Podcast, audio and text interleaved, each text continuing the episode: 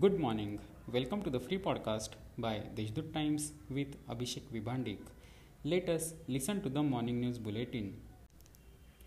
The district Woman Child Development Committee and Nashik Police Commissionerate jointly took 36 minors in custody who were begging on the streets at various places in Nashik city.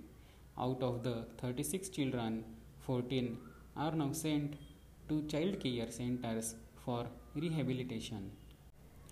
The Nashik West Forest Department Igatpuri range has succeeded in rescuing a one year old male leopard from a well in Igatpuri Taluka.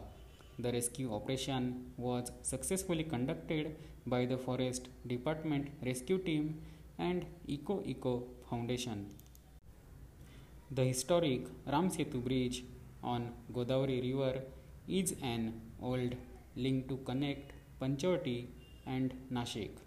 Panchavati residents have issued a warning to smart city officials that they will not let the workers demolish the bridge in the name of smart work.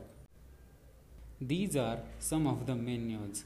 For more news, visit deshdoot.com. Have a good day.